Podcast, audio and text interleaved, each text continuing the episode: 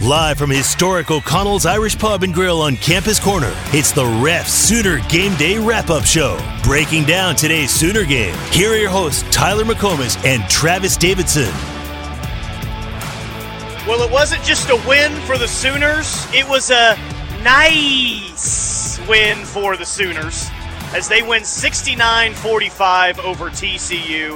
OU has won 10 games, the 10 and 2 Oklahoma Sooners as the regular season has officially ended. And let's start with the good because there's a lot of good to share offensively. Doesn't get much better than that on the offensive side of the ball, man. 69 points. I know that Billy Bowman had a, a pick six late, but they ran the ball, they threw the ball. The deep ball was there all day long when they needed it. Fantastic, fantastic offensive day by Dillon Gabriel, who started and played today in the rest of this offense. Well, and you know what? Not only did he start and play, bro, he came out gunning. Yeah, he did. I mean, it, that Yeah. looked like a guy, Tyler, that had some records in his reach. I mean, we, I, I believe at one point we had 200 yards passing and two yards rushing. Yep. And it, it and it didn't feel like the offense was sputtering. That's what was so great. Yep. It was dial it up deep, dial it up deep. I mean, obviously you had Nick Anderson have that ball get jarred loose, so that's 40 yards taken off of his total. He, throws the interception to Brenen Thompson deep, but man, Brenen Thompson, good lord, he's fast. And uh, it, it, it gets you excited for next year, but it really felt like this was a specific let's get Drake Stoops the ball, obviously, who had another big day. It looks Yep. like he might finish as the reception leader and touchdown leader for the Big 12, depending on how the OSU and Texas games go. But what a fitting end to a prolific career for Dillon Gabriel in the regular season, at least, and what a prolific end and a meaningful end to Drake Stoops' last home game. No, well said. I mean, both of them played. Um, I mean, 12 catches for 125 yards and a touchdown. You would think that would be good enough for Drake Stoops' best game of his year. I don't know if it is. It just feels like it's one of the better games of his season because we've just been accustomed to down the stretch here. He's going to have 10 plus catches. He's going to have over a y- 100 yards. He's going to have a touchdown. He was great, but but I'm really glad, and I had confidence in Jackson Arnold if he was the guy today. I'm really glad it was Dillon Gabriel who got the start today. He had his moment in front of the crowd for his potential senior night here, and he had an even 400 yards, three touchdowns through the air, another touchdown on the ground. Just a fantastic all the way, uh, fantastic day all the way around. And the storybook ending, I guess, if you want to call it that, what you were looking for, like you said, you got it with Gabriel having a fantastic day. You got it with Drake Stoops leading the team in receiving. This was just how it's supposed to go. Now, defensively, you feel like you could have played better, but at least on the offensive side of the ball, it looks like the it feels like the send off that you were hoping was going to happen for this uh, for this team today. It very much felt like Kobe's last game, didn't it? Where, look, Did he- how many points did he score in his last game? Okay. but it was on like 50 it was it was Yeah. on like 50 attempts or something insane but it was look we're gonna we're gonna just exhaust the clip. We're gonna empty it.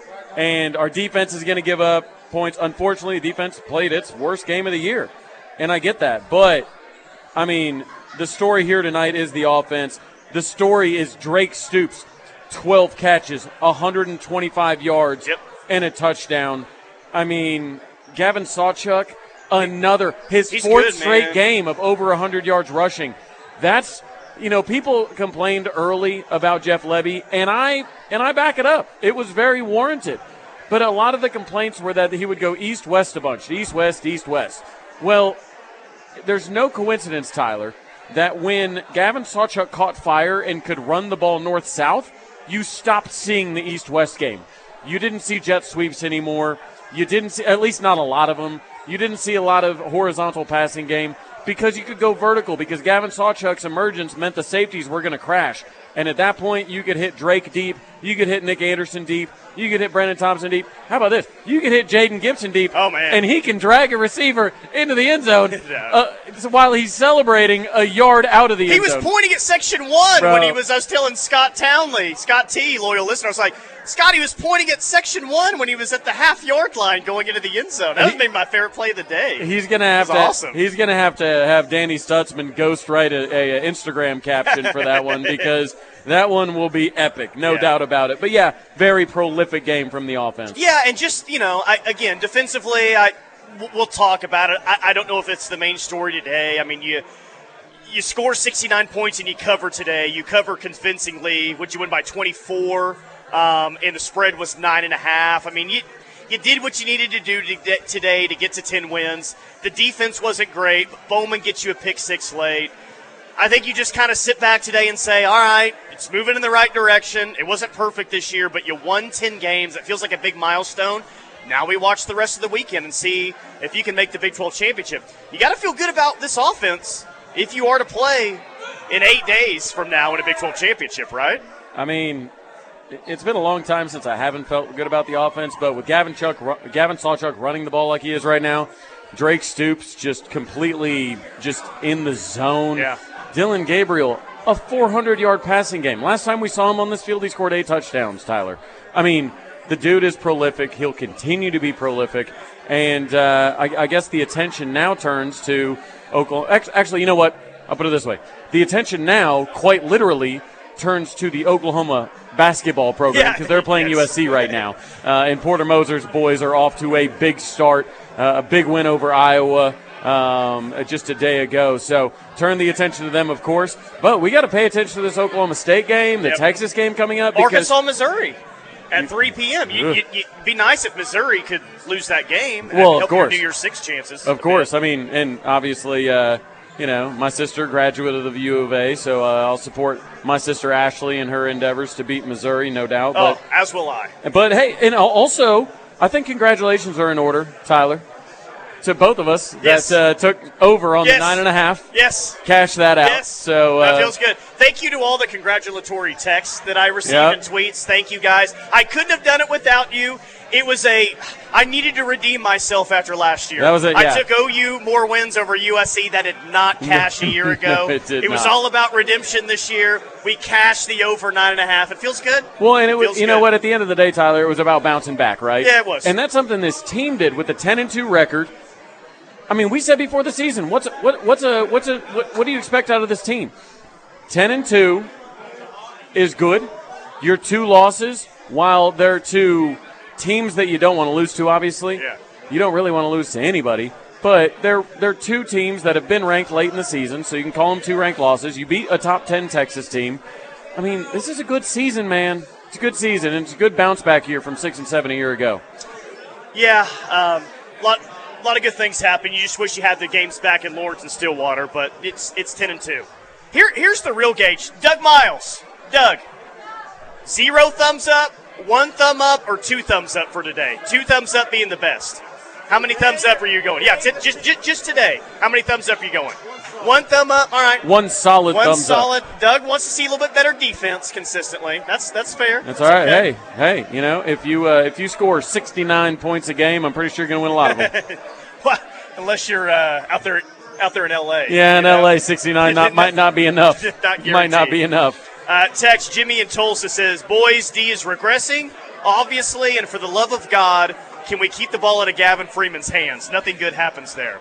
So, unfortunately, Gavin Freeman did his own job of keeping the ball out of Gavin Freeman's hands on that kickoff, but it's just crazy on that punt return that the text line and the call-in line has a power over you and I. Because as soon as Gavin Freeman muffed that punt, I get a text from you, and I thought the same thing.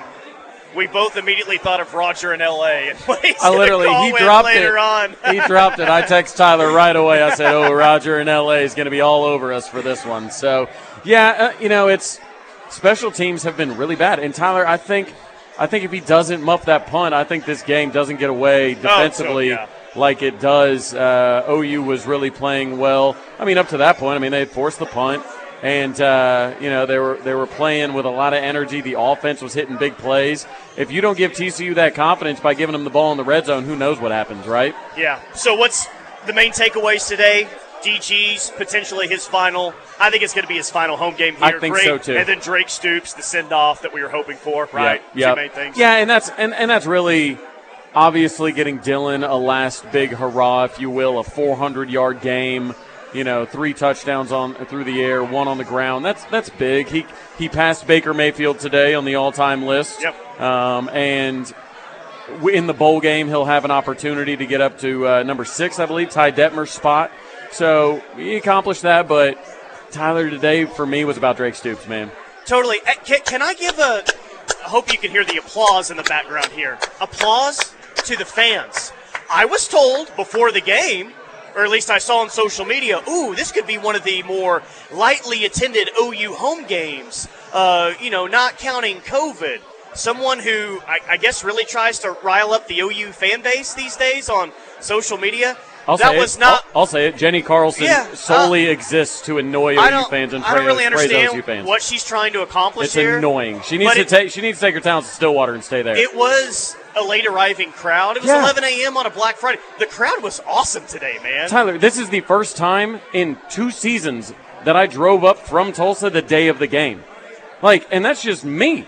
Like, it's it's crazy to me that you know you you, you want to be and and people know what they're doing. They take those photos and they know who they're riling up, and it's it's just annoying to me because I really feel.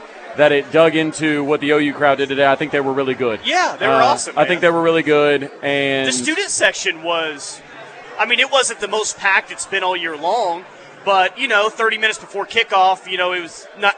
It was a late arriving student crowd like everyone else. Yeah, but I- weird. I, thought the students filled in. It, it was it was a good good crowd. Everyone showed up. Everyone was loud and engaged. Yeah. It was it was good all the way around. So I, Yeah. I don't know. That just the continuing continuing to do that kind of annoys me. Leave bit, her in the Big Twelve. Whatever. Leave whatever. her in the Big Twelve. Yeah. But Uh, but but that's the thing. It's the the crowd. Every university in the country has a late arriving student section at some point. Maybe not the front because you know you can get in and get your seats. But at the top of the student section, that fills in late every 11 a.m. across the country. Tyler, Yeah. like what are we doing here? 580 this season alone gives OU as many 10 win seasons as Texas A&M for this century. Oh my God!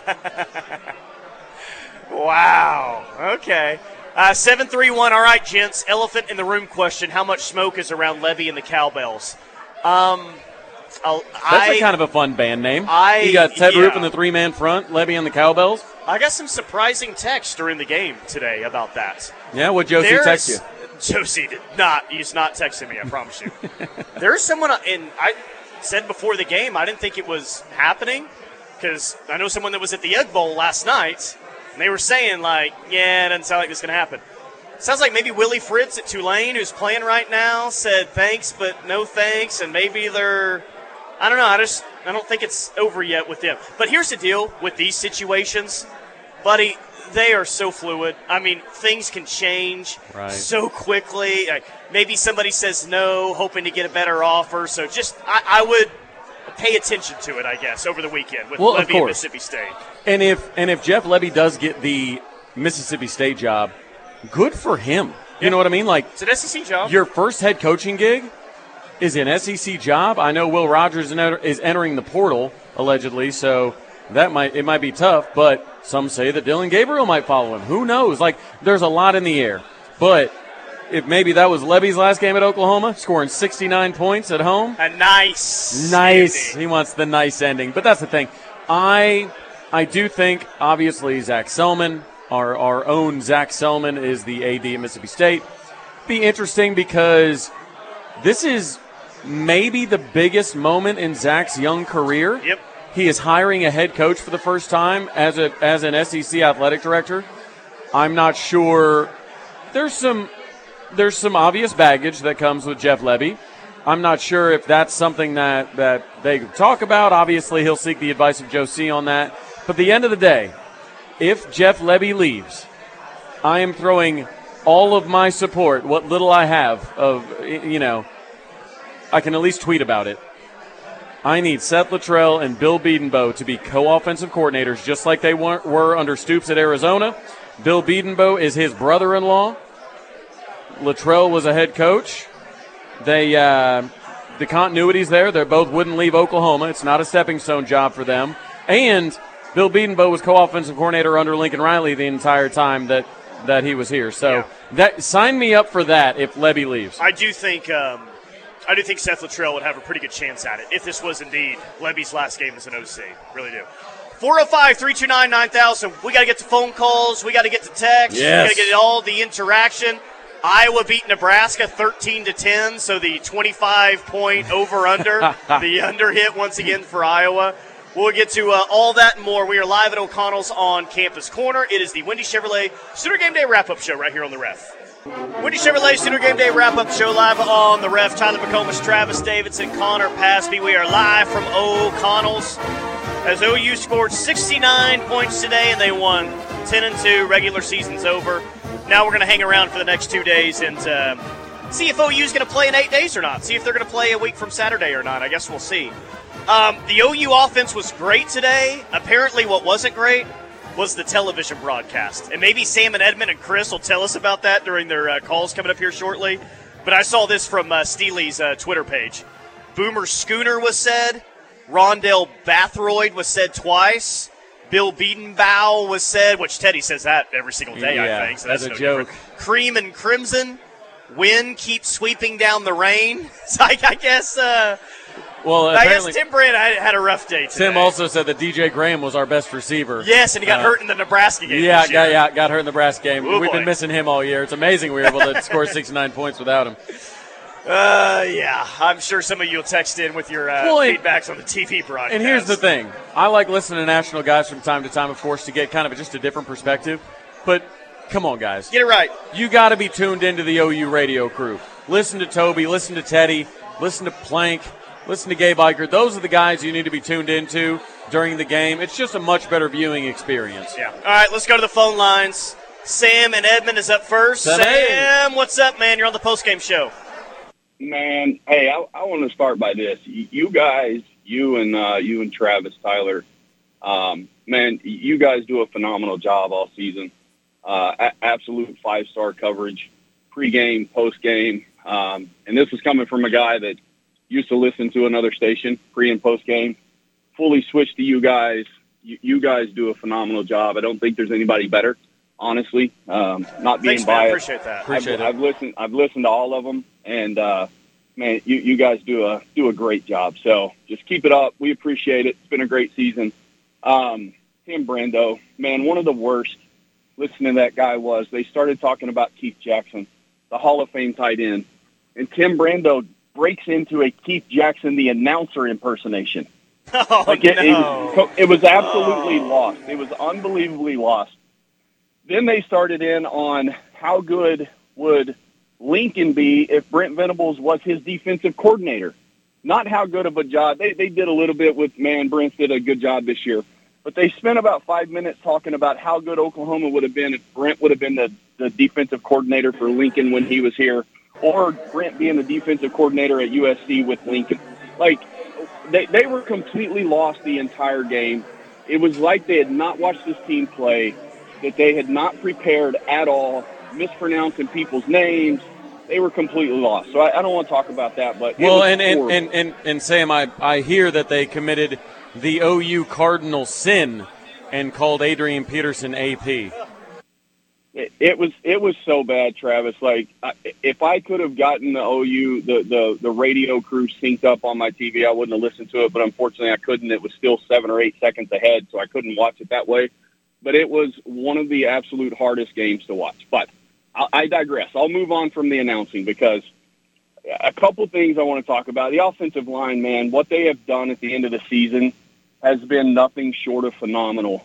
Jacob Sexton coming in, he did give up a couple sacks today. He missed on a couple of defensive ends that looked like they were created in a lab. TCU has a couple of defensive ends that I don't know if you went and you put it in a PS5 and tried to create a defensive end that they would come out looking any better than those two kids that they have playing on the edges. Absolute animals of athletes. So, offensive line, phenomenal job. They kept they kept DG upright for 95% of the game. Uh, it, you couldn't really do better, I don't think. Yeah, no, Um, and, and, and- a bigger point to that, Sam, is when we full on get into the off season and talking about this season and looking into next year, we're going to give credit to Jacob Sexton and, and what he did down the stretch. Though, like you said, it wasn't perfect. But I really feel, and I felt this way for a few weeks, is that when we get in the off season, we're going to say, well, the run game started to turn for the better. And maybe he doesn't deserve all the credit for it, but he obviously deserves some credit for it. It did feel like when they put in true freshman Caden Green, that's when things started to turn up front on the offensive line. So not only Yeah, did they, yeah, did they perform sure. well down the stretch, but it was because of some young players is, is why they got there. Yeah, and you got to you got to remember Jacob Sexton didn't get to participate fully. Right, he's coming back from an ACL. If you listen to to Gabe and Teddy, Gabe has talked about him several times. The fact that he doesn't have his strength there yet because he wasn't able to work out his lower his lower half. And for an offensive lineman, Gabe said there's nothing more important than building that strength in your lower half. So him getting a full off season of Smitty, um, healthy, coming back off of that injury, Jacob Sexton, Sexton it, uh, honestly, he's probably going to be a first round pick in a couple years, and, and that, yeah. that, that's how good the kid is. He put a first round, he put a guy with a first round grade on the bench. I mean, think about that. So he, he's he's probably going to be a first rounder. So um, that that kid that kid played phenomenal. I, I think you've got two first rounders on the offensive line right now in, in Caleb Green and, and, and Sexton. So we'll, we'll see how it goes. Um, defense, man. Yeah. The defensive line's got to get better. It, it, it just has to. There's not a lot of push up front. They, they get, in my opinion, they get whipped in run blocking. They, they don't get off of blocks. That puts a lot of pressure on the linebackers. Um, it, it, it wasn't great. After after they gave up the little muff punt and the touchdown there, they gave up one other drive. They really settled in in the first half. They started playing with their hair on fire. I, I think the biggest difference in defense that we're going to talk about this year as opposed to last year, last year we had no depth. Like it, when the first teamers yeah. got tired and they went out towards the end of the season, man, the defense really struggled. I think what you see now is when that second string comes in, it's not depth anymore; it's experience. It, it, it's not it's not talent anymore; it's experience. They got a lot Those of bodies involved have, this year. Um, they, they guys who've been in the program two to three years, guys who are true freshmen. They did that pretty well, Sam. I think. Yeah, and as they gain that experience, man, he, this defense is going to get better and better. And now you're starting to stack these recruiting classes of these, you know, four star, high four star, some five star sprinkled in, some diamonds in the rough that are probably underrated. The depth is there now as they gain experience moving in this defense is going to turn around. We just have to be patient with it. I, I will tell you, I still think the defense struggles a little bit with an up tempo offense on the other side. Not not their offense, our offense. You play that many plays. They played 31 plays in the first quarter. At one point in the first quarter, TCU snapped the ball 31 times. OU had snapped the ball 10. That, that's that's not a great pace for our defense. They, they stay on the field a lot, and I bet if you look at snaps, they probably still play almost a full extra game. And I think some of that goes into our up tempo offense, scoring fast, maybe not moving the ball and having to punch, which I don't think, I think we only punted maybe once or twice today, but that, that speed on our offense, man, it, it does take a toll. And you know what? I don't think uh, a up tempo offense has ever won a national title because I don't think they can play good defense. So I think that's something that's going to have to be worked on, or, or they're going to have to find a sweet spot for, for that defense to really gel. But that uh, I, I think it's getting better. It's going to be better as they move on. They gain more experience. One thing that I will say is this team, man. You watch them sometimes, and you go, "How the hell is this team ten and two? This team should be." It's frustrating. And now it's frustrating. And then you watch you them another fifteen minutes. Yeah, and then you watch them another fifteen minutes, and you say, "How the hell is this team not twelve yeah. and zero?" Oh? And that was the second, third quarter today. Second quarter, it's man, like, man, here, here's your team right here. In the third quarter, it's like, man, do we have a ball game all of a sudden? Well, that's, and it's tough. And Sam, you bring up, uh, you know, kind of the, the tempo and, and time possession. Thing is, we get the ball, you know, first play of the game, deep ball, boom, let's go. Next play of the game, yep. penalty. Next play of the game, rushing touchdown. So it's like, it's it's like 38 it, seconds. I, I have never I've never subscribed to the oh boy we scored too fast. The goal of the offense is to score. Defense got to figure it out.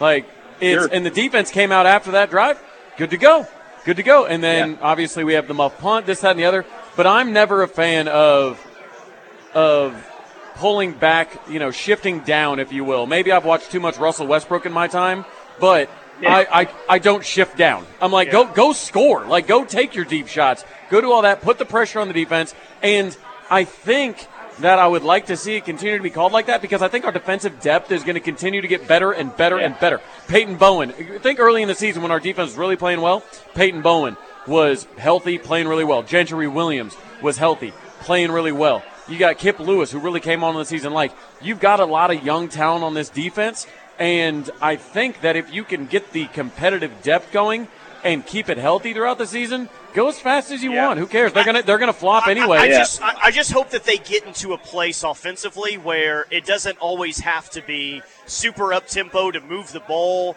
and to go score and get points. I don't mind going up tempo. I think up tempo is great if you have that in your back pocket at all times to keep the defense off balance. And I think that's where Sam and I really agree. Is I think I think up tempo is great. I think in the SEC up tempo is great. You got to prepare for it. It's tough to prepare for. I think it can ultimately be even more effective if you don't use it every single drive, you can slow it down when you need to, and then you know every other drive, however you want to use it, is you know it, it's not the only thing that you can do offensively. But see, I don't. say. But I Yeah, don't no, take. I- I, don't I- take that first drive as up tempo, right? I take that as you Oh, scored. yeah, in, you sure, scored in yeah. two offensive Sure, plays, sure. right? Like, like it's a No, I- I situation think where. the big difference.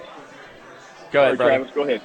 Uh, Okay, I, I so- was going to say, I think the big difference is the last four games we were able to have a mix of both because the running game really took off. That that offensive line started to gel, and when you can have that mix, like you said, Tyler, but you have to have a running game to be able to do that. You you can't not have a running game and not have that mix. That running game is what gives you that that di- that difference in having to go up tempo all the time and then being able to have a five minute drive when you need to, right? It, it, it, that relies on the running game. You're not going to do that solely on the passing game. So, um, yeah, that, hey, again, 10 and 2, man, great season. Maybe the football gods smile on us and the Cougars come in and, and take care of business tomorrow. And hey, it can happen. I'm telling you right that, that if, if, if that team shows up that played Oklahoma last week in Provo, if that team shows up in Stillwater, they can they can beat this team up here. That that team's I hate to say it, that team is not very good. And yeah, they're they're they're eight and three or whatever they are, and have a chance to go nine and three and play in the Big Twelve title game. But I, I that team's not very good. They're just not. And, and if you look at the the rankings, they're number thirteen in offense or, de- or defense, and they're number fourteen in the other. So they're they're the bottom two of both categories in the Big Twelve, and somehow they're eight and three. So, um, anyways, hey, Yeah, you guys, appreciate man, again, appreciate all y'all do, man. Keep keep up the great work. Uh, we'll, we'll listen hopefully next week. We'll get to hear you guys again. If not, it'll be a bowl game, and and hey, we'll all go have fun, and this team will go 11 and two and build some more momentum going into the SEC. Love Appreciate it. that. Appreciate you, Sammy. There you go. Uh, 402, the nail in the coffin for the broadcast was Brando trying to imitate DMX. Ooh, I need to go back and What? listen to that. What? 580, Danny Bowman, Butkus finalist, has his second scoop and score in as many as three games. That was from Brando. Was Boy, Brando's taking some arrows I'll tell, you, now. I'll tell you what. Brando. Brando's got about half of OU Twitter blocked, so I'm not sure that those arrows are uh, are actually going to hit their target. But yeah, that's uh, that's that's tough stuff right there from the national crowd. Missouri's up 7 0 on Arkansas, by the way. If you So can- Come on, Pittman, let's go. If you can figure out, if you can get in the broadcast or wherever Tim Brando was imitating DMX, I need you to clip that for bumper. oh, yeah, yeah. Well, that's. Uh, that, Can that open the Wednesday? Can that open Wednesday rush yeah, next week? Yeah, it, it, it might. Um, I, I hope everyone hangs out with us for the next hour and a half or so. Yes. The best tease that I can give though is, and I played it on the Wednesday rush with us. Yep. Wednesday at five, but Friday at five we got to play Sam Pittman again, and we're gonna get out of here around five p.m. It's a Friday at five. so that's that's the best tease I can give to get people to hang on to until the end of the show. Is Absolutely. you will hear Sam Pittman today, and hopefully he's uh, beating Missouri by the time we get out of here. 405-329-9000. More of your phone calls, more texts as well. Keep it locked right here on the ref. We're the home of Sooner fans. Chevrolet Sooner Game Day wrap up show live on the ref. We're the home of Sooner fans. Tyler McComas, Travis Davidson live at O'Connell's on Campus Corner. Sooners win it 69 45. They win by 24. They cover. Sooners finish 10 and 2, and now, well, we wait the rest of the weekend to see if they're going to play in a conference championship game or not. And uh, one thing I told our buddy Doug Miles during the break here is for a late November home game, you never know what you're going to get. Bedlam last year was really cold. That was about as great of weather as you could have asked for Very at this point in the year, man. Very pleasant. The sun was beaming down, not high winds, you know, no rain in the forecast, anything like that. Um, yeah, I mean, I was, uh, I, I was, I was pleased with it, and the crowd again showed out. They did a good job. The offense showed out. The defense, uh, the special teams, uh, but the, the Hey, offense. they made field goals. They made a 40 yard Zach field Schmit goal with today, a 40 man. yard, Everyone 40 was like, piece. "Oh my gosh, I can't believe they're about to attempt this." They attempted and made a. He was two for two today. Zach Schmit. Will he be a Groza semifinalist? I guess we'll wait till Monday. We'll see. Uh, finally, yeah, I'm kidding. Obviously. We'll see. Man. All right, let's go down to Louisiana as they're playing Boomer Sooner here at O'Connell's on Campus Corner. Let's go to Chris. Chris, you on the postgame show. What's up? What's going on, fellas? How you doing? Um, Chris, pretty good. Ten wins. I'll take it. I, I, will take the ten wins. I was telling you, guy off air. I like what you, uh, that guy that texted you was saying that he said for the for the love of God, why is right. why is uh, uh, Freeman touching the ball? Which is why they why they still why is he still trying to run those sweeps? I don't understand that. I don't know. I they, mean, they had they I, didn't. I, he hadn't seen the field, Chris. I don't think on the offensive side. Now, obviously, as a punt returner, he has. He had a drop in Bedlam early in the game, and I don't know if he's been in on offense since then. And I'm gonna look through my notes here. What did that play go for? Like a six yard loss, something like that? Yeah, that wasn't yeah. that wasn't great. I think they were trying to juice Dillon Gay, or I think they were trying to juice the downfield stats by moving the ball back. Yeah, maybe. Who who is the who is the special teams coach? Because he really, I mean, they need to. Uh, Brent Venables need to turn the lights out, put a uh, turn the dark, turn the lights out, and put a flashlight in that man's face and question him because that that's been. I mean, it's been. Oh man, they need to work on that. Yeah, I, I don't yeah. know what Gavin was doing there. I don't know if he thought one of his players, like the ball, accidentally hit one of his players there, and he's just trying to dive on it. I, I, I, I, I, don't know.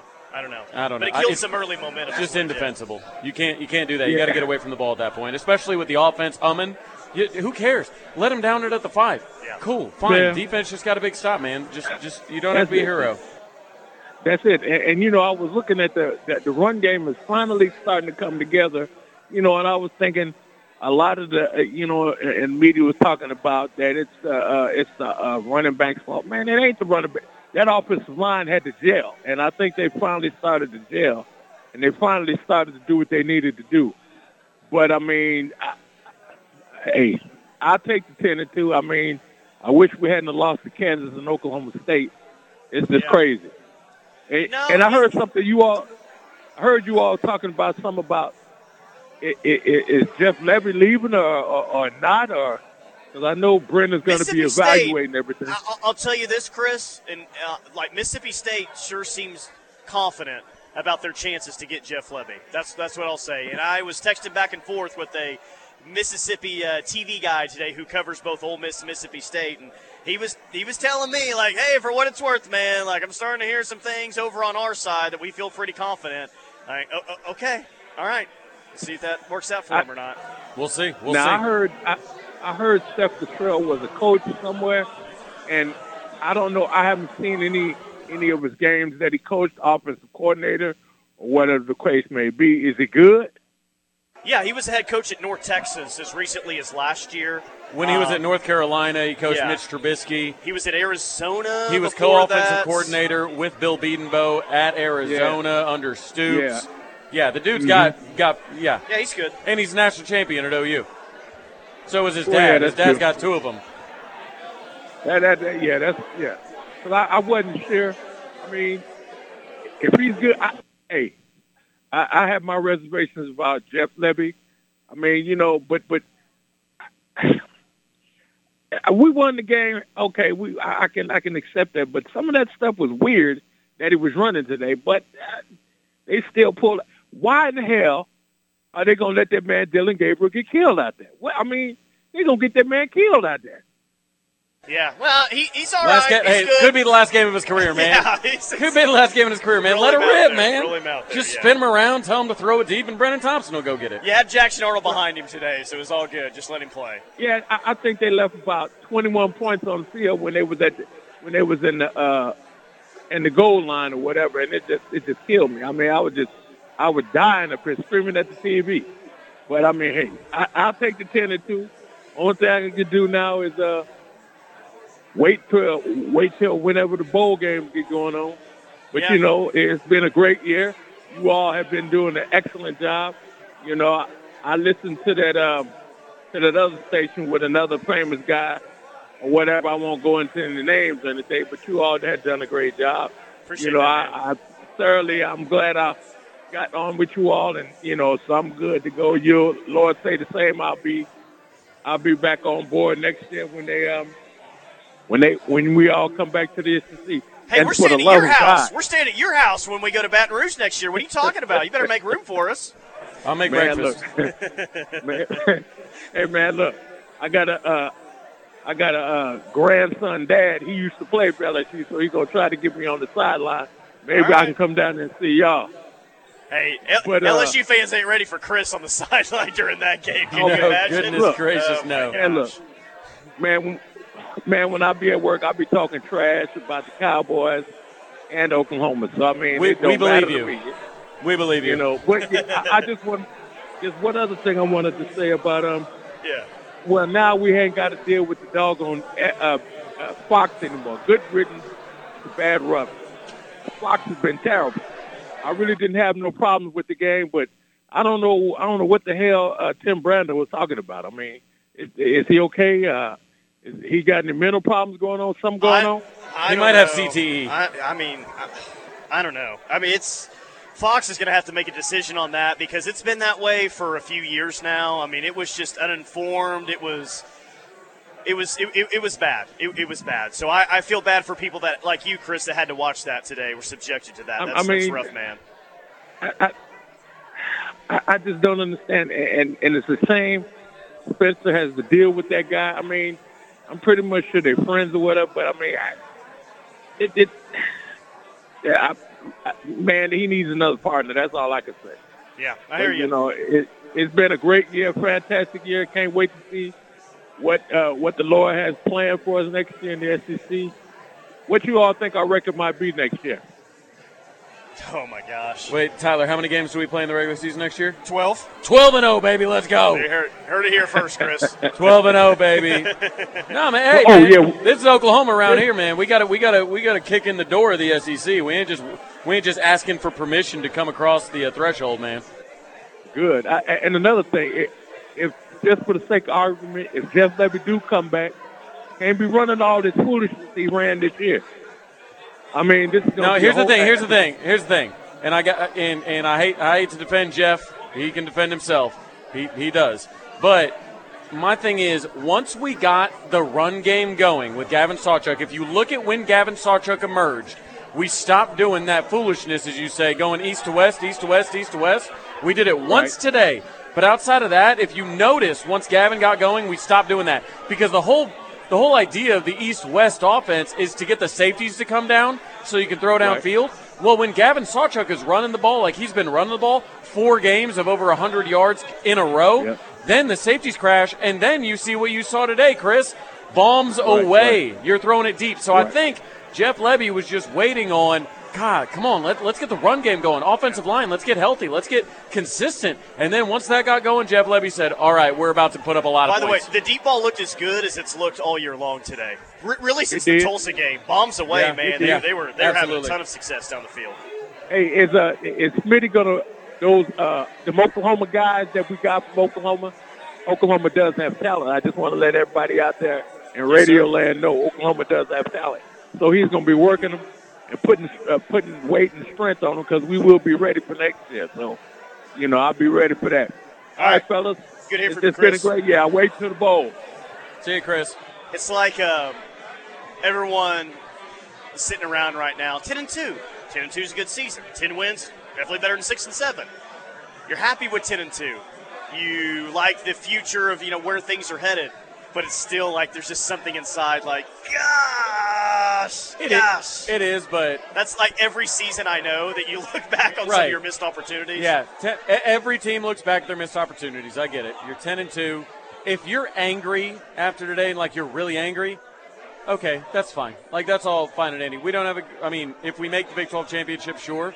But other than that, at this point in the season, after the regular season, if you're really, really angry, like I'm not sure there's there's much chance. There's no more time to improve. But Tyler, my favorite part of the day is much of the conversation has been about is Danny coming back? Is Gabriel coming back? Is Billy Luke, Bowman. Is Luke Elzinga coming back? He's got another year, my, my punter. um, is Billy Bowman coming back? Are, these guys coming back? But you know what I like is the callers are telling us that they're they're they're coming back next year. Oh, they got sources. Yeah, like that's my favorite part about today so far is callers going, "Hey guys, I'm rocking with you next year. I'm coming back for another season." Jay in Tulsa says this makes me want to freaking puke, but Mizzou is really good. They got the best receiver and running back in the SEC. Both will be returning next year, along with an experienced uh, quarterback and D line. Hot take Central. They'll be favored versus OU next year in that hellhole that is Columbia, and that's just gross. Well, let's relax. I do agree that hellhole in Columbia. I, that's, Yes. the, that's the text I Oh, you don't have to relax I- about that part. Uh, 580, do you think Stoops out, opts out of the Alamo Bowl? Oh, you could be playing in the Independence Bowl and Stoops ain't opting out of anything. Yeah, I mean, uh, yeah. They, they were joking about that. They could the play in a sw- infested swamp of alligators, and he would find a way to play. 405. Now we just need OSU to drink a tall uh, glass of prune juice and go to bed. Poke choke has happened before, guys. It has happened before. Uh, 405 651 3439 if you want to hit us up on the text line. I said it was a beautiful day, but I was sitting out in the sun. Eric from Moore and some others are saying, well, you obviously weren't sitting in the shade today in areas like the south end zone. It's a little bit colder in the shade today. Yeah, the but- sun, it was nice. But late November could be significantly worse. Yeah. It's ha- it has been significantly worse. Yeah, all right. That's uh, text line 405 651 3439. More of your phone calls next 405 329 9000. As you can hear, it's a party at O'Connell's on Campus Corner. So if you're close to the area, come hang out with us. We're watching football. We're watching OU USC basketball. What's the score there, by the way? 42 36 USC. We'll keep uh, We'll keep eyes on that one as well. And Mizzou's up 7 0 on Arkansas. More to come next, right here on the ref. Winter Chevrolet Sooner Game Day wrap up show. Tyler McComas, Travis Davis, and Connor Pasby. And in five years and 10 years, hell, hopefully we're all around in 20, 25, and 30 years, but maybe we're all at trivia night one night. And the question will be how many points did OU score in its final Big 12 home game? If you don't know, in 5, 10, 15, 25, 30 years, if the answer is 69 points, you're not a real OU fan. I'll just go ahead and say it. Teddy will never let us forget. You- I'll it's going to be on. Teddy's tombstone. Back to the phone lines we go. Let's go to Douglas. Douglas, you're on the postgame show. What's up?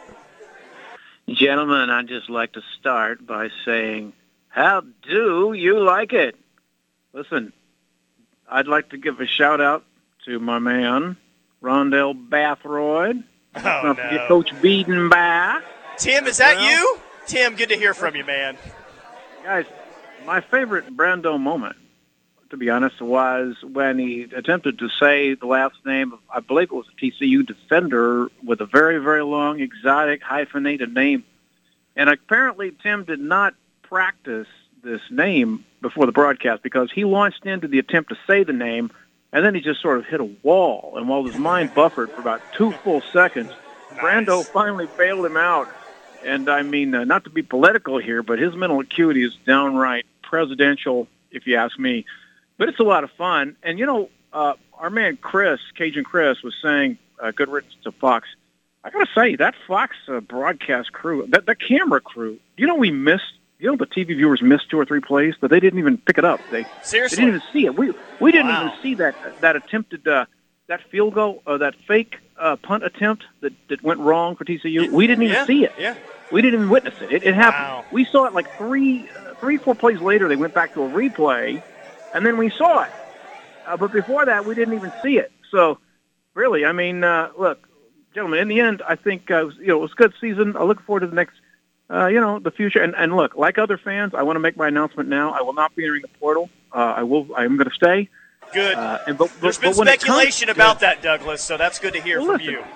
And when it comes to the portal, and it's going to be crazy, all the comings and the goings. I just, all guys, all I want for Christmas, if with that portal, is to see in those two lanes, the incoming and the outgoing. I want to see in the incoming a quality punter, and in the outgoing, I'm sorry, but Gavin Freeman. Boomer. See ya. Boomer. I love that everyone like texts it in like that and says it now. as far as a quality punter, I believe you asked for, right? I, I was stuck on the I Gavin think- Freeman one. I think right he said there. quality punter. First of all, Elzinga's been Luke great. Elzinga has been nails ever since he's been in. Uh, he does have another year of eligibility. I'm not sure what his pro prospects are, but the dude can punt, the dude can dance, the dude can throw it to Ethan Downs, even if Jalil Farooq blocks a little bit or Nick Anderson blocks a little bit. Um, I think we're in good shape punting the ball with Luke Elzinga if we're able to get him to come back. Thing is, field goal kicking you'd like to see uh, Liam Evans hopefully uh, come in, Seriously. and, or Gavin Marshall, or or maybe hey, guess what? Guys are allowed to improve. What if Zach Schmit just improves? 580, uh, well, if Lebby leaves, does Jackson stay or go? Jackson Arnold's staying, guys. Jackson should He's stay. staying. He's going to be the I starting think- quarterback for the University of Oklahoma. You don't leave that. Call me a pansy, but I was freezing up in section 104. Okay, Pansy. No, I'm kidding. I'm kidding. It's just compared to how cold it could have been in November. You know what I mean? Yeah, uh, 405, 45 points to a 5 and 6 team. We should all feel good about SEC, where competition is not as great as TCU, Kansas, or OSU. Future looks bright. Wow. I think that's uh, that's pretty sarcastic. yeah. I think that yeah. I'm, I'm going That- back. This is an Oklahoma State or a Texas fan. I- That I- five and six guess. team is, I think, what top 15 in the country in scoring. Yeah. I mean, they score a lot of points, but guess what? We also put up 69 on them and could have made it worse. 580 you win by 24, you call it good. 580. The real question is, will Sam Pittman be back on Fridays at five after he's fired today or tomorrow? They said bring, they're bringing him back next year. Well, the great part is actually Tyler. He will be joining us in studio now every Friday to have a cold beer. So uh, no, he'll be back. if he gets fired like that, still Friday at five. It doesn't matter where he's coaching. No. at. he could be coaching at Ouachita Baptist. Doesn't matter. That's happening until we find a better one. When we find a better beer drinking clip for Friday at five, God. I'll insert that in there. But right now, it's a staple of the show, so it's staying there. I don't yeah, care where he's it's coaching staying. at. It's staying. Okay, uh, let's hit a break. On Okay. the other side, My guy. Your guy. Yeah. Roger from LA coming up next. Final hour of our Wendy Chevrolet Sooner Game Day wrap up show rolls on next. Final hour of our Wendy Chevrolet Sooner Game Day wrap up show. A lot of callers are acting like this is the final game of the year. It's the final regular season game. Know, like, hey man. guys, love you. We'll talk to you next year. We still got at least one game left. It's getting real right? sentimental, but they're going to miss us. They're going to miss us. Could be a month until we talk. Could be eight days until we talk again. I don't know. We'll see. You've been waiting for it all day. I've, I've been waiting for it all post game as well. Roger in LA is on with us now. Roger, you're on the post game show. What's up, man? Gentlemen, how are you? Uh, not bad, man. Not bad. How about you? Hey, you know what? I know I'm a little bit of a. Uh, I'm up and down when I call, depending on how badly we're able to win ball games. You know, we reflect this year. It's it's not a great year. At Oklahoma, ten wins is not. We're not Texas A&M. We don't build stadiums and and, and have have pizza parades for ten win seasons. But you know, considering what Venables had to rebuild, you know, from when when that pipsqueak at USC took off in the middle of the night with the best player in the country, I think I think he's done a very good job this year. He didn't lose his team. You know, we lose a couple of games, and my only indictment on Venables this year is I, the Kansas game, cruddy weather. You know, the game we should have won, we just couldn't manufacture, you know, a first down to kind of grind that win out. But the next week, to lose to a team that lost to, to South Alabama, directional Alabama by 30, and then lost like a couple weeks later or the next week by 40, that's we, we should be playing the Big 12 championship game without having to wait. That's my one kind of I like agree. punch. I agree with that. Venables This year. I'm fine with that. You- Yeah. You got to win that game. I, I don't. I, I- mean, call me crazy. I just don't think Oklahoma State's any good. I don't care how Ollie Gordon. I don't care if he's the next coming of Barry Sanders. They're not any good. I think they're going to get their doors blown off by whoever they play in the conference championship game. Roger, we've Texas already we, we, we got to move on. We got to move. Got to move on to this game. We know we should have beat OSU, man. Tell us all the good stuff about this game. Well, well, hey, you know, like great performance by Gabriel today. Uh, he, he was better than Caleb Williams this year, from head to toe. I think Gabriel was great. The back half of the season, you know, Sands a- after those two kind of troublesome games on the road. I mean, the guy. I think if he stays healthy, last week we beat BYU by three touchdowns. I think that he was having a good day.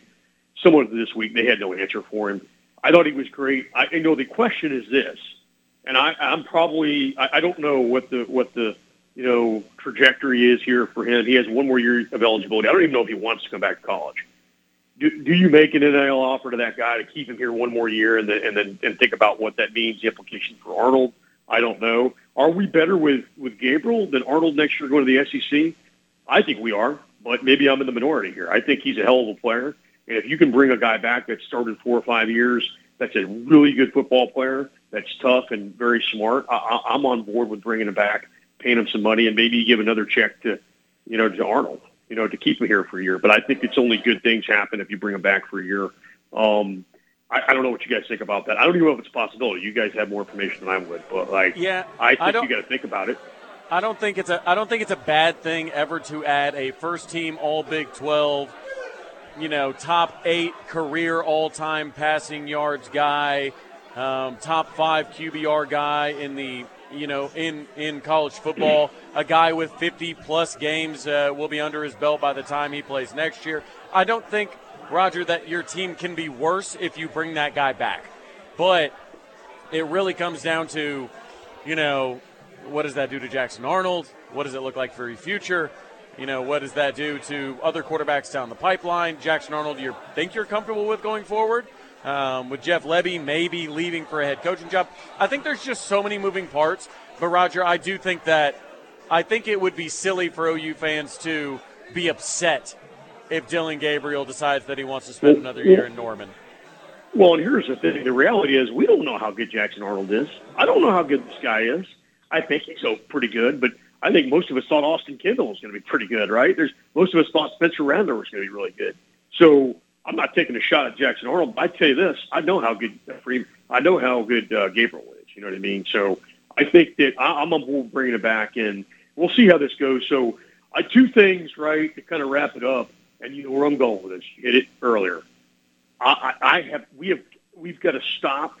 Gavin Freeman should not be on the field for the University of Oklahoma. He should not be on the field. I know you think I'm crazy for for, for nailing this every week. No, we do not. I didn't think. Whoa, makes- whoa, whoa, we're not. cra- It was an eight-yard loss today, Roger. When that happened.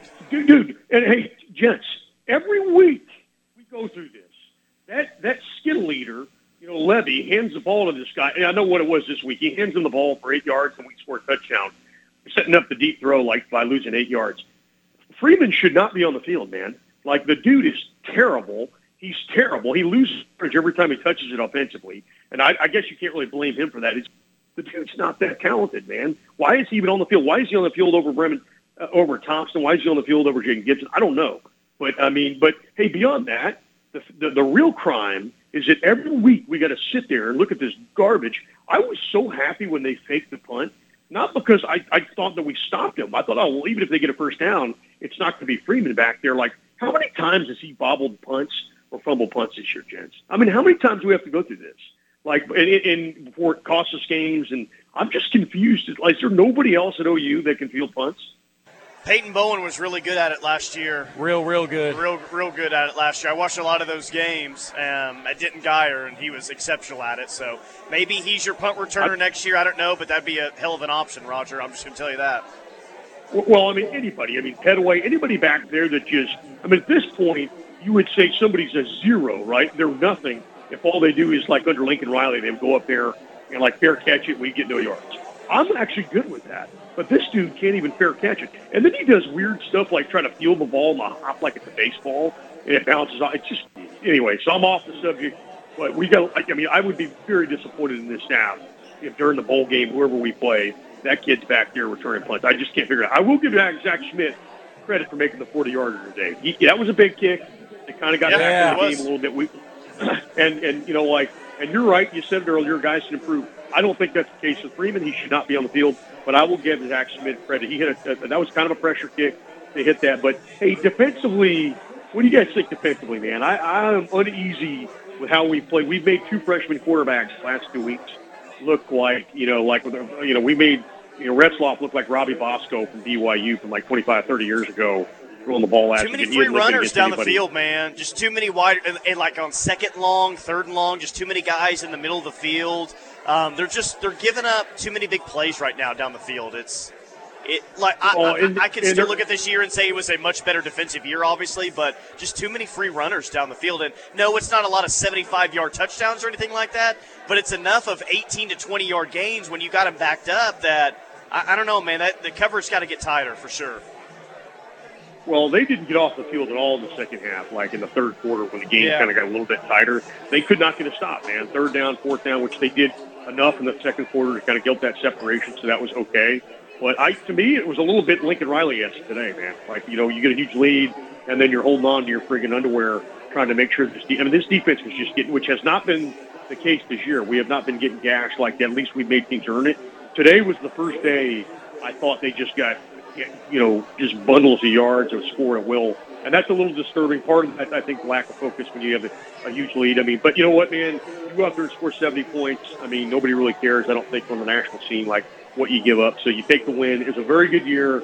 Uh, you would like to see us get into you know, that Big 12 title game. I, I don't think Texas is playing particularly well right now. So if we played them, I'd feel comfortable, you know, going toe to toe with them again. And then, I mean, I think all of us would like that, the Halloween store known as Oklahoma State in a rematch because I think you know, a high school team could beat them in the Big 12 title game. But uh, hey, gents, hey, thanks for putting up with me all year, man. You guys are an awesome team. And similar to a last caller or a few callers ago, you know, my I, I haven't lived in Oklahoma in a lot of years since I was in college, but my father was from Oklahoma and used to listen to Al back on that, that other radio station when I was a kid in the 80s, 70s, and 80s. And you guys have taken over kind of the reins as the kings, in my opinion, of sports radio. And it's nice when you don't live in state, you're able to kind of stay tuned in and stay dialed in for free. And uh, you guys do a hell of a job, and you're very patient. You cut some of us off after too many Coors banquets, but you don't. You let us gabble on and and go vomit on the microphone. So one day I'll buy you guys a Coors banquet when I see you. All right, see you for the Alabama game hey, next year. See you, brother. See you for the Alabama we'll game next year. All right. All right. All right. All right. Definitely. We'll see you guys out here. You know, this is um, it's like a, a full like a full circle moment. It's like a full season moment. And I love ending the regular season with a win. That didn't happen last year, but we all go through a lot with together throughout a season, man. It hasn't it hasn't been easy around here. It's like we're all in therapy together. for together a long time. They were eight 0 a few years ago, and we're all pissed with the way that they're playing. So we yell at you guys, you guys yell at us. We're pissed at you. You guys are pissed at us. But then we all come together at the end of the season. It's Yep. like, you know what? No, I love you. We love you guys. You guys love us. It's, heat of the moment. It's heat of the Yeah. moment, and it's all passion for the team. Yeah, That's the no, key. that's what it is. Yeah, it's it's never personal. if people Nothing's start calling and they're lethargic, then we got trouble. Or if they stop calling Yeah. altogether, we got trouble. Tyler. Nothing is ever personal. It's just in the Yeah. moment we're all frustrated. We want the same thing. So Yes, I don't know, man. Like today's just kind of cool that we can all be.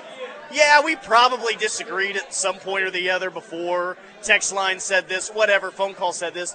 It's like we all we're all wanting the same thing. We appreciate you guys being here. Like seriously, Yes. it's it. The difficult times, the difficult post game shows make it what it is, man. You know, if it was just easy all the time, I don't know, it wouldn't be as genuine. It'd be boring. We'd So be doing radio for Bixby or something. It's cool, man. It'd be boring. I, I, I love it. I love you guys. It's it's a lot of fun. It's the most um, I don't know, like doing a post game sh- post game radio show where the callers and tech. It's just like the most raw, like genuine form. It's emotional. Uh, yeah, yeah. Maybe some alcohol involved. I mean, it's the uh, most emotion side. that you're going to get covering a college football Yeah. team is, is just right after. So it's it's it's great, man. Yeah, you can't beat it. Can't Absolutely. beat it. Can't beat it. We're not going anywhere. I promise you that. 405 329 9000. Heard Gunny's hanging on the line. Oh, Gunny. we'll talk to Gunny coming up next. And we'll get to more texts as well right here on the ref. We're the home of Sooner fans. Woody Chevrolet Sooner Game Day wrap up show live from O'Connell's on Campus Corners. Sooner Hoops up one in the second half on USC 60 to 59. We'll keep you updated on that. Uh, BV was asked about Jeff Lebby's candidacy at Mississippi State. Quote, I want all my guys to have opportunity, and I will support them any way I can. I'm all for my guys having opportunities. So, okay, there's that. And like I said earlier, I texting a, um, a media member out in Mississippi that covers Ole Miss, Mississippi State earlier today. And Mississippi State side feels confident, so we'll see what happens in the next couple of days if uh, Jeff Lebby is indeed the next head coach of Mississippi State. I am in no way reporting that. I just wanted to relay what I'm hearing from a Mississippi guy earlier today. Texted me during the game like, hey, man, hey, man, I guess the radio shows out there were talking about it all today. Um, Jeff Lebby is the hot name that Mississippi State fans are talking about today. Now, this is a head coaching search. Things can change. And apparently, Willie Fritz, head coach at Tulane, told them no, potentially as recently as this morning. Maybe Willie Fritz ends up going back to Mississippi State. Jamey Chadwell has turned them down. These are fluid situations. Things can turn quickly, but as of right now, that's what the Mississippi State side is thinking. It's just tough because you know Jeff Lebby was calling a game today. He was a little busy. He called a hell of a game, 69 point game from his offense. Well, 62 point game because Billy Bowman had the pick six. But regardless, um, yeah, I mean, would it be a little concerning, Tyler, if Tulane's head coach doesn't want the job? If Chadwell doesn't want, like, you know, like, Yeah. at a certain point, It's a tough gig, man. It's one of the tougher jobs in the SEC. Well, it's tough because you're not going to have the talent that, like, Dak Prescott ain't walking through that door. I know that's your boy. Well, But- not but- really. But, but, but the Dan Mullen, Dak Prescott years are, are long ago. Oh yeah. So, I mean, Jeff Lebby can be afforded the uh, opportunity to be like, look, if you go to the SEC and say you, I don't know, with OU and Texas entering the league now, you're moved down two more rungs. What if you win four or five games a year? Then you're going to get fired in three years, and then you've got to start over. Like, I don't know. It's a It's hard to turn down an SEC job, but at the Very same hard, time, make right. sure you take the right job with your first opportunity. Right, and that's what's that's what's tough because there are a few SEC programs, especially with the schools in the East. Like, yeah, you lose to Georgia, but the rest of it's pretty open. Florida's been bad, Missouri's been bad, you know, Vandy's been bad, the Mississippi, or sorry, regardless. But with divisions going away, man, I Yeah, mean, that job got tougher. that job got a lot tougher. Yeah. And OU and Texas both look like they're on the rise. So I mean, what's a good win? What's a good season in Mississippi State now? Six wins. Yeah, I think so. So- Six wins and win the Egg Bowl. But does the but does the administration and does the fan base accept that that's a good season? Maybe not. And if they're not willing to be realistic, Um, a lot of people have unrealistic expectations. are you out on the man. curb in three years? Going well. At least I was a head coach. Gunny for Mississippi State head coach. What do you say? I'll tell you what. I uh, I'm all for it. I'd love to be on that. I'd love to be on that staff. Oh my god! Hey, could we be? Hey, Gunny, could we be Most chill- coordinators? be the most chill staff in college Yep. football. Ty- Tyler and I will be your offensive and defensive coordinators. Gunny, you're on the post game show. What's up, man? We'd fly high. I guarantee that, my God, my friends. Hey, yes, sir. But uh, I, y'all, y'all probably know I'm a off the cuff kind of guy. But uh, man, how about that? How about that Sawchuk? Looks Is that good. not what you've been waiting on? Four straight games of 100 yards, Gunny. I have been waiting on that. I, I, I think I bought all the stock over the last two years, you know, so there ain't nothing left. But uh, and you know, this is this is gonna be a no Freeman hate zone at least while I'm in control for a minute. But because I guarantee there's nobody harder on that young man than himself. But Yep, yep, no doubt. the the defense, man, uh, I don't think I've seen a regression like this over the last what month. It, it's, whew, it's it's actually quite quite mind blowing, fellas. Yeah, y- y- you know the- what's you know what's funny, Gunny, is last last week we did the post game show when we were down on the defense. But then we said, well, you know what? They created three turnovers and they had the biggest play of the game. They had a pick six. And once again today, and I, I am in no way trying to tell anyone that the defense played well today. They didn't. But even in games that they play poorly, they're still coming up with a defensive score and still coming up with turnovers, which is which is interesting, right? It's a feast or famine. Billy, It's a feast or Billy. Yes. Yes, it's a feast or famine situation. Kind of what annoys me. It feels like some defenses of old that have relied on big plays as opposed to consistent good play. And you don't want to trade in the big plays, right? I mean, you still have massive type plays, right? The forced fumble from Reggie Pearson, the funeral director, Billy Bowman's pick six. I mean, those are big, big plays. And I don't want that to get lost in a defensive performance that was obviously subpar. That's what I'm saying. We've had the big plays, we've had the turnovers, but overall, you know, when when he looks at you, and I guess they decide they're going to run the ball right at us. If we don't fit it up, or somebody's still going to make a tackle, you know. Yeah, I hear you, man. Too too many open guys in the middle of the field for sure. Hey, um, this wouldn't be Little Joe's first OU football game. Wait, wait, wait, wait hold Yes, on. sir. Wait, wait. OU Well, is undefeated since Little Joe has been on this second. earth, right? Yes, OU is undefeated since Little Joe has been alive. Gunny's new son. So just saying. Little Joe for OC, maybe. Yeah, potentially. I mean, scored 69 call points his whole life. Oh, hey, y'all do know what time it is, right? Yeah, My favorite I do. time, I think. I do. Oh, All right. 420. Gunny, did you call in specifically on 420? Get to it. I God. timed it quite well, did I not? Yes, you did. Hey, get get All to right, it, man. guys. Hey, we appreciate you. Love you guys. Hope Love you you too, had a man. great Thanksgiving. We did. You as well. Um, 405 329 9000 if you want to hop in. By the way, so it was, um, you remember the Drake Stoops catch on the OU sideline that ended up getting reviewed? Yeah, the toe tap. And I don't know how many people caught this in the stadium. If you Drake caught did. it, you, well, yeah, he did. But if you saw this in the back end of that play, look, I've seen some blatant fake injuries Oh before. God! Did I don't you even see want those? to. I don't even want to talk about Did it. Did you see those Bro, two guys? Two guys Oh, my dropped at the same time. One guy saw the other one down and said, "Oh, I'm good actually," and just stood up and walked It off. It was the worst acting job of a fake injury I've ever seen in my entire Scary life. Gary had the text of the day for me. Oh. He said, "Hey, has anybody checked on those two TCU players? Are they okay?" Oh, like that was sad. that's what cracks me up. Is Tyler? They got to do something about this, man. Yeah, it sucks. They literally one looked at the other and said, "Oh, you're doing it this time? Okay, cool. I'll get up." Like, It was embarrassing. I mean, I hope those guys are embarrassed. It was bad. I hope they are too. What was the play of the day today?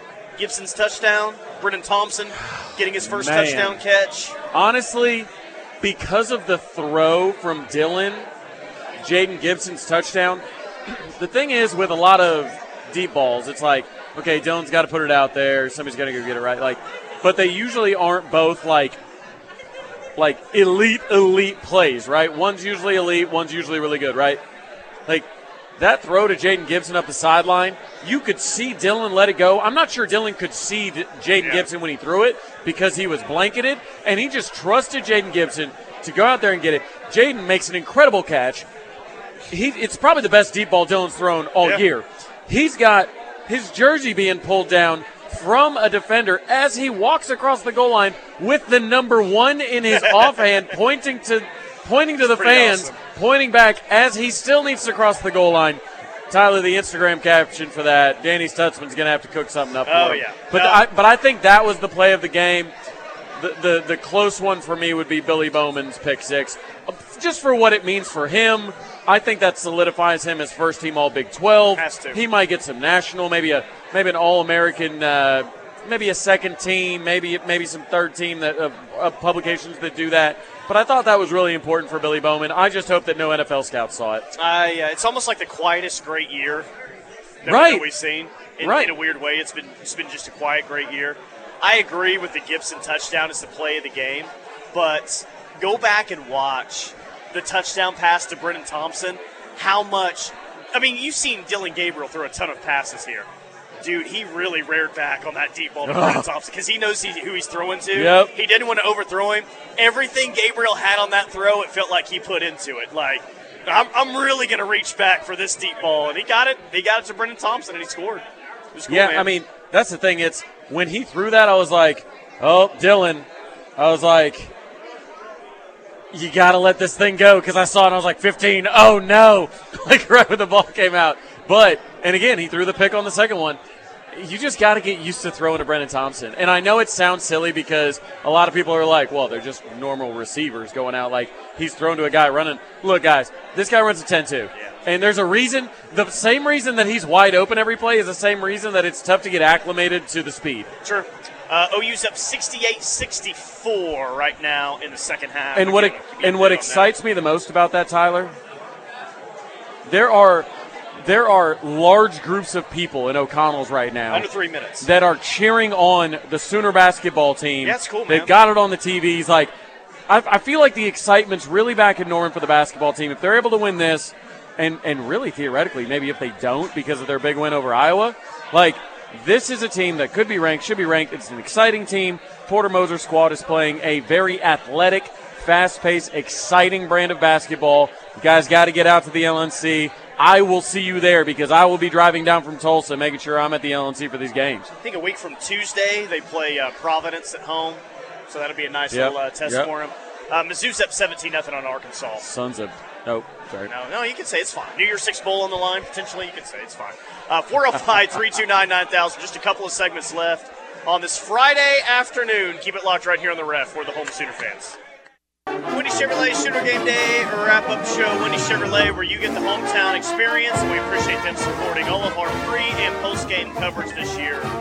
Wendy Chevy Purcell, go check them out. 70 to 68, under a minute and a half left. OU's up two over 23rd ranked USC out in San Diego. We'll keep you updated on that. Back to the phone lines we go. Let's go to Jay. Jay, you're on the post game show. What's up, man? Hey, how are you guys doing? Pretty good, Jay. What's up? I got three things. First off, uh, the loyalty uh, that is being shown to Gavin Freeman has just been has turned into stupidity, if you ask me.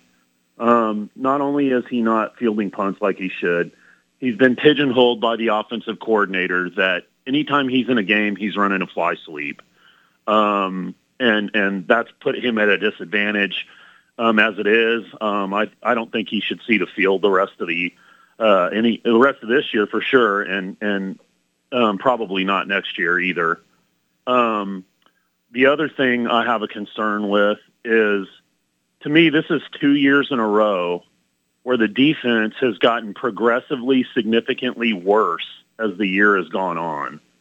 And I don't know what the reason for that is, but I find that to be very concerning.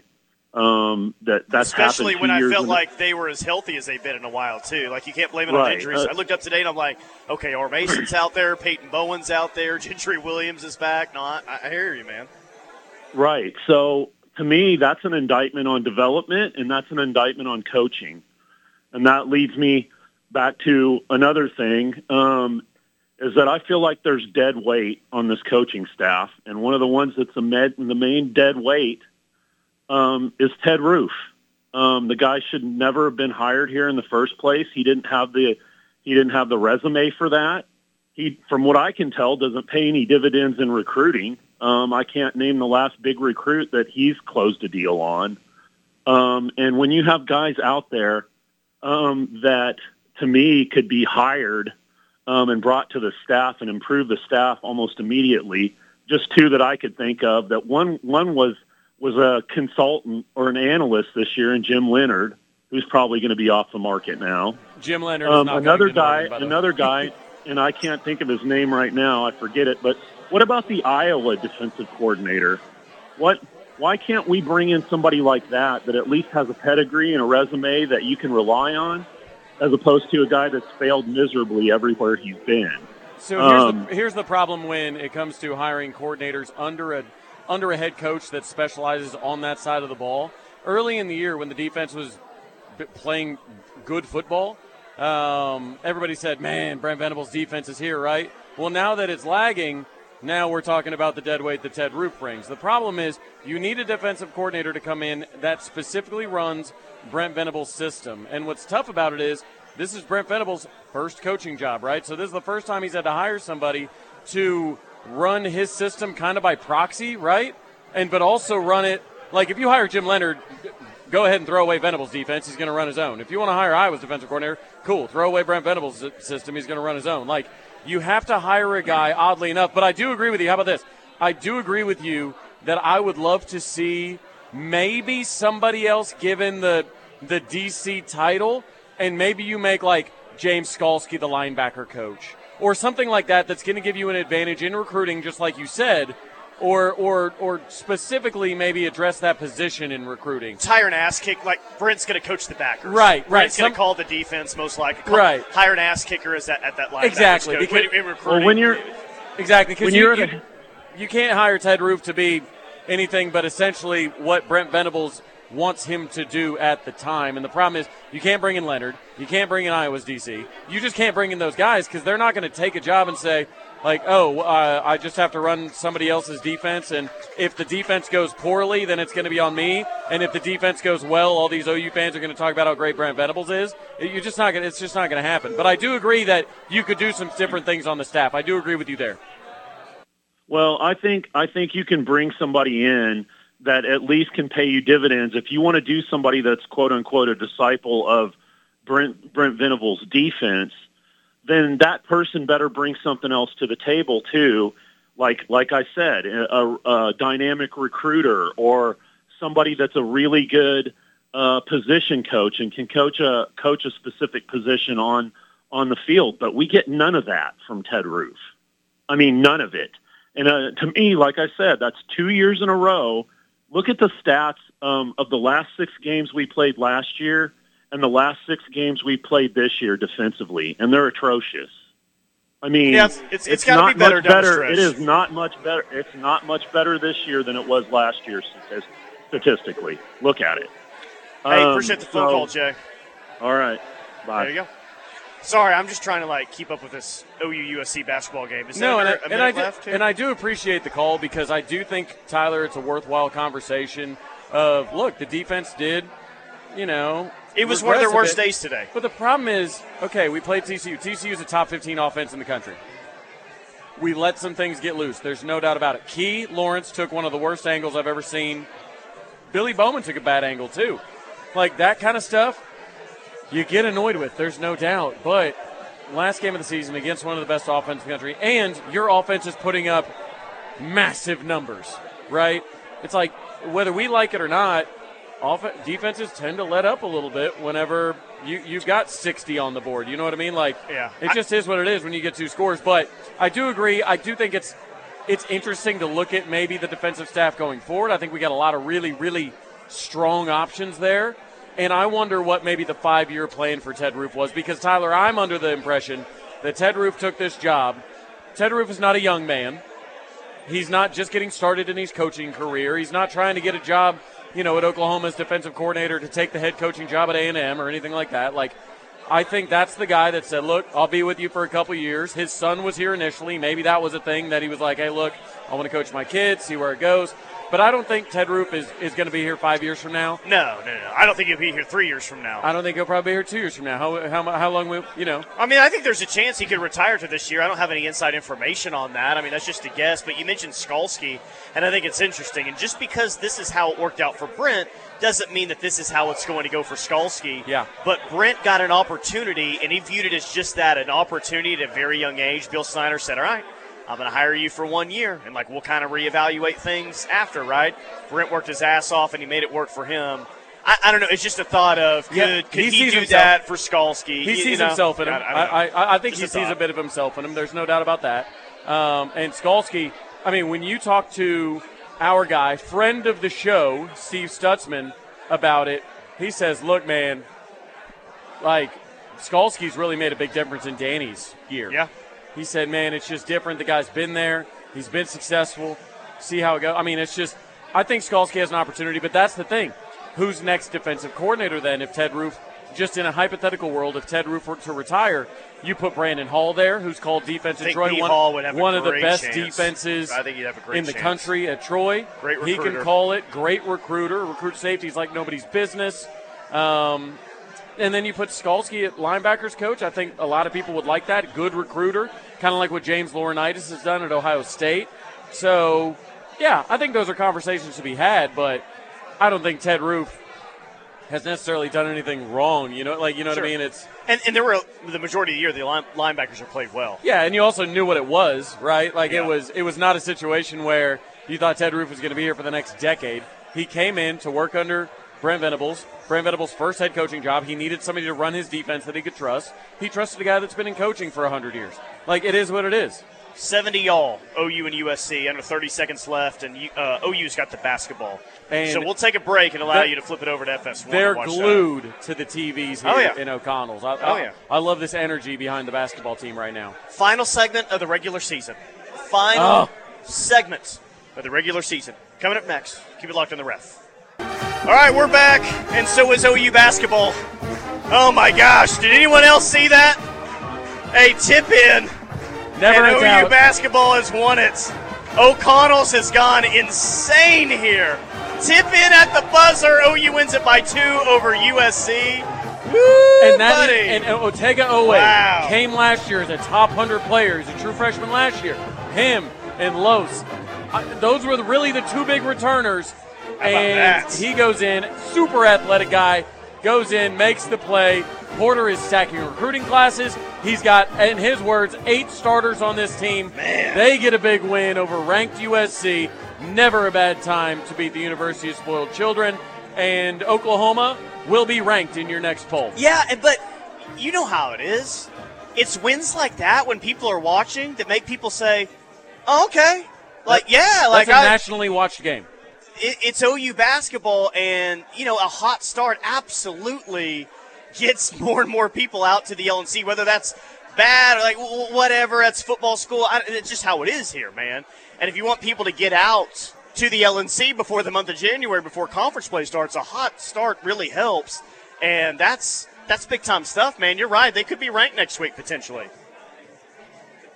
I think they were 26 in KenPom this week. So I mean, they they're they were with just the win over Iowa, they're probably ranked. With this win over USC, there's no way they're not ranked. Especially again, as you said, nationally televised game, big tournament game. They go back to back games against Iowa, who's a, a good team. They actually score, unlike their football team. And then USC ranked. I mean, Porter Moser's got a squad, man. Yeah. he really does. And this better. is the first team that he's had since he's been here that plays his style of basketball, and everybody on the team right now are people. They're, they're, guys he recruited. Sure. Uh, by the way, Jeff Lebby was asked about the Mississippi State job and his interest. He said, "quotes There's a time and place for it. We'll see about that. That's about it." End quotes. I mean, I mean, well, well, it's the same answer that it's the same answer that BV gave. answer. It's the same answer that BV gave about Dillon's return. Said, "Hey, look, there's a time and place for that." Tyler, what I would like is, could these guys give us a schedule? When you say, "Hey, there's a time and place for that," okay, Lebby, when is that time and place? We'd like to put it on our Google calendar. seriously, man. Seriously. Hey, uh, Connor, we still got Ardmore Sooner on hold. We do have Ardmore Sooner. All right, Great. Ardmore Sooner is going to get the last word on this postgame show. You're on the postgame show, Ardmore Sooner. What's up? Hello, Tyler and Travis. Great to be on with y'all. Appreciate the same. And, uh, I, uh, I think uh, most of us would have said, considering the year we had last year, if we had 10 and 2 in the regular season, that, that we'll, we'll probably take that uh, without any questions. You know, Yeah, ten and two season. It's a step in the right direction. Win ten games again You next beat, year. you right? beat a top 10 Texas team. You got a chance, depending on what happens after this, to make the Big 12 title game. You could win 11 games with your bowl. You're going to go to a decently good bowl game, I think. So, yeah, I mean, I think na- I think if I would have, Tyler, like I said, if I had a time machine and, you know, today's Travis Davidson Yeah. went back to preseason Tyler McComas, first of all, I might have told you to put a little more, more money on that over nine and That's all I had. But but what I also would have said was Tyler, I'm going to give you a deal or no deal. You go 10 and two, you beat a top 10 Texas, you have two ranked losses, and uh, and, and, and yeah, that's uh, that's that, are you going to take it or leave it? I think you're going to take it. Yeah. I think most people would have taken it. I think a lot of people too. I think one of the other callers, maybe the guy from LA, mentioned, you know, how bare the coverage was when Tito left us. You know, I think Brent's got a, a major, still a major turnaround going on culture wise. He's he's well on schedule. Uh, our defense is better. I, I agree. It is very uh, irritating that the defense has regressed. I think a lot of that can be put on, uh, you know, on the on the on the number two linebacker, whether it's Kanak or, or Lewis. It's just like they just they just seem to be out of position a lot of times, and they kind of flip flopping them. But our back end is uh, near elite. I think we're our our defensive backs are as good as they've ever been. We've got to get some defensive line guys in the portal, and I mean we have to remember too. Last year in the Big Twelve, you know, we're playing basically 15 on 11 every every uh, every series, you know, and uh, that, that definitely bit us in the butt, you know, in the Kansas game and the Oklahoma State game. But I love DG, love Drake, I love our season, and I'm happy with their guys, and we are SEC bound. Goodbye, Big 12 kiss all you know what. Ah, Okay, I lied. We're going to do one more phone call. Now, Jim in Arlington. I love Jim in Arlington. Jim! And Oh, he loves, love him. Well, Love hold on. Hold, we, we, and he loves him some Sam Pittman. Hey, so I'm going to hey, lead what's him up, in. guys? Well, hold, hold on, Jim. Connor, can you All right. can you go ahead and play our Friday at five tradition here, real quick, while we have Jim on? Ah, there we go. What's the drink of choice tonight? Well, you know, I I'm not promoting it, but I like some old cold beer. I think I'm I gonna like have one. old cold beer, Not though. promoting it now. Is that not make everyone happy? Yeah. Come on. Friday, it's close to five. OU's ten You and score They just won. 69. The basketball team picks up a big win. we got Jim in Arlington coming on the phone. I said what we a had, day. We had to play that. We had to play that. Jim, what's up, man? Good to hear from you. Hey man, hey, it was a great win. Uh, like I'm like you guys, I'm disappointed in the defense, and because that that is kind of Lincoln Riley as where you get a big lead and then you, you don't have any defense and just you know try to keep the lead big. But uh, hopefully they correct that because you know Brent he gets on to them whenever we, they win a game. You know he gets all he's hey I found I, I saw plenty of things that need to be corrected. So hopefully uh, they take care of that. Um, the only other thing I was going to say is on, on the must punt uh, and all that stuff. Uh, I'm not going to call the kid's name out. It just it's just like anything else, you know. If you fumble or whatever, you you sit the bench, you know. I mean, it's just it's just part of sports in general, you know. The next man up. But uh, but anyways, I I hope he gets better. But otherwise, I hope someone else has a chance because that, that's going to be uh that could be costly somewhere down the road, you know. Hopefully in the Big 12 championship, huh, Jim? Hopefully we're talking Yeah. on Monday that hey, you can't do that in the Big 12 championship game, or it's going to cost you. And it's been a good We're day talking, today. uh, O- OU won. They scored 69 points. They covered. OU basketball just had a big win. Guys, we're one loss away. We are one result away from having an incredible weekend, Travis. An Hey, I unforgettable know, weekend. I know there's a, I know there's a bowl game and all, but looking forward to next year. I know they listed who our opponents are. Are they in order, even though they don't know the dates yet? Are they in the order that they'll happen, or are they, are they still jumbled up as far as knowing when we'll play those teams? You, you guys know? Uh, no, no, they're still jumbled. They have not come out with the times yet. So just because they listed them in a certain order, don't mean that's the order being playoff. Correct, correct. We don't know when okay, they'll play I've always them, wondered that since they My guesses it. are probably open with Alabama because I think I think Oh, Texas yeah, will open with Georgia. I think O- OU will open Alabama because that's they really want to about. make it. They want to make it an arrival, and I think that I think that the SEC would take over the entire TV slate that weekend when they do that. But yeah, I would expect to open with Alabama or something like that. So you don't see us opening on the road to Columbia or something. Oh my gosh. If they, they put us I on the road not. at Columbia, we I think we go back to the Big Twelve. Yeah. Okay. All right. Well, was a great win, and uh, it's been a great year, but it's not over, guys. So we're still Not gonna over. call in. We still got a bowl game. We still have Big 12 championship possibly. Yes, Think sir. Positive. Absolutely. All right. All right, see you, Jim. All right, heck of a days thus far. Let's go Tech. Let's go BYU. Let's go. Let's go Iowa State. I hear I hear the Big Twelve runs through Lubbock. Everything runs through Lubbock, huh? Everything runs through Lubbock. Yeah, need it to happen. I'd, I'd prefer just. Um, I mean, you prefer the Bedlam rematch, but just just get there, man. Just get there. Just get there. And I feel good about this team and their chances. Um, if they can just get to that game, you know. Yeah, I mean, I Feel mean, good about it. If we can score 69 a game, we're gonna be tough to beat. Hey, remember when we were all worried about the short week, this quick turnaround after the Provo trip? How about that? How about it? I mean, fans showed up. 24 point. Didn't, didn't mean, seem like much of an issue. today. 24 point win. I'm not going to talk about how much the defense gave up. I'm going to say it was a 24 point win. Yeah. All right, that'll do it for us. Guys, we'll talk to you at some point.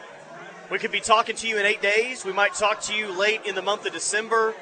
We might be talking to you on New Year's Day potentially. I don't know. We're going to talk to you. We, We know will that talk much. to you. That We're going happen. to talk to you at least one more time. That will happen. But uh, regardless, the ref will be back on air, of course, on uh, Monday. We appreciate all the love and support, all the nice texts, all the phone calls, all the mean texts and phone calls. Those are fine too. They just help the numbers. Well, Ty- Tyler cries during the breaks, but I, I, I get him back in the game by the time we're going to go live again. Nah, seriously, love you guys. It's it's it's raw. It's authentic.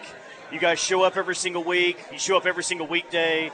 We appreciate that. Um, we're going to continue what to do what we do. Yep. We're OU. We don't we don't we don't act like we're anything else. We don't try to do anything else.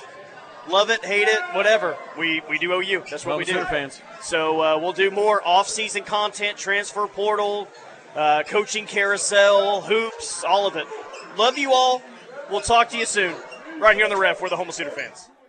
You're listening to the home of Sooner fans, KREF, Norman, Oklahoma, and streaming live on the KREF app.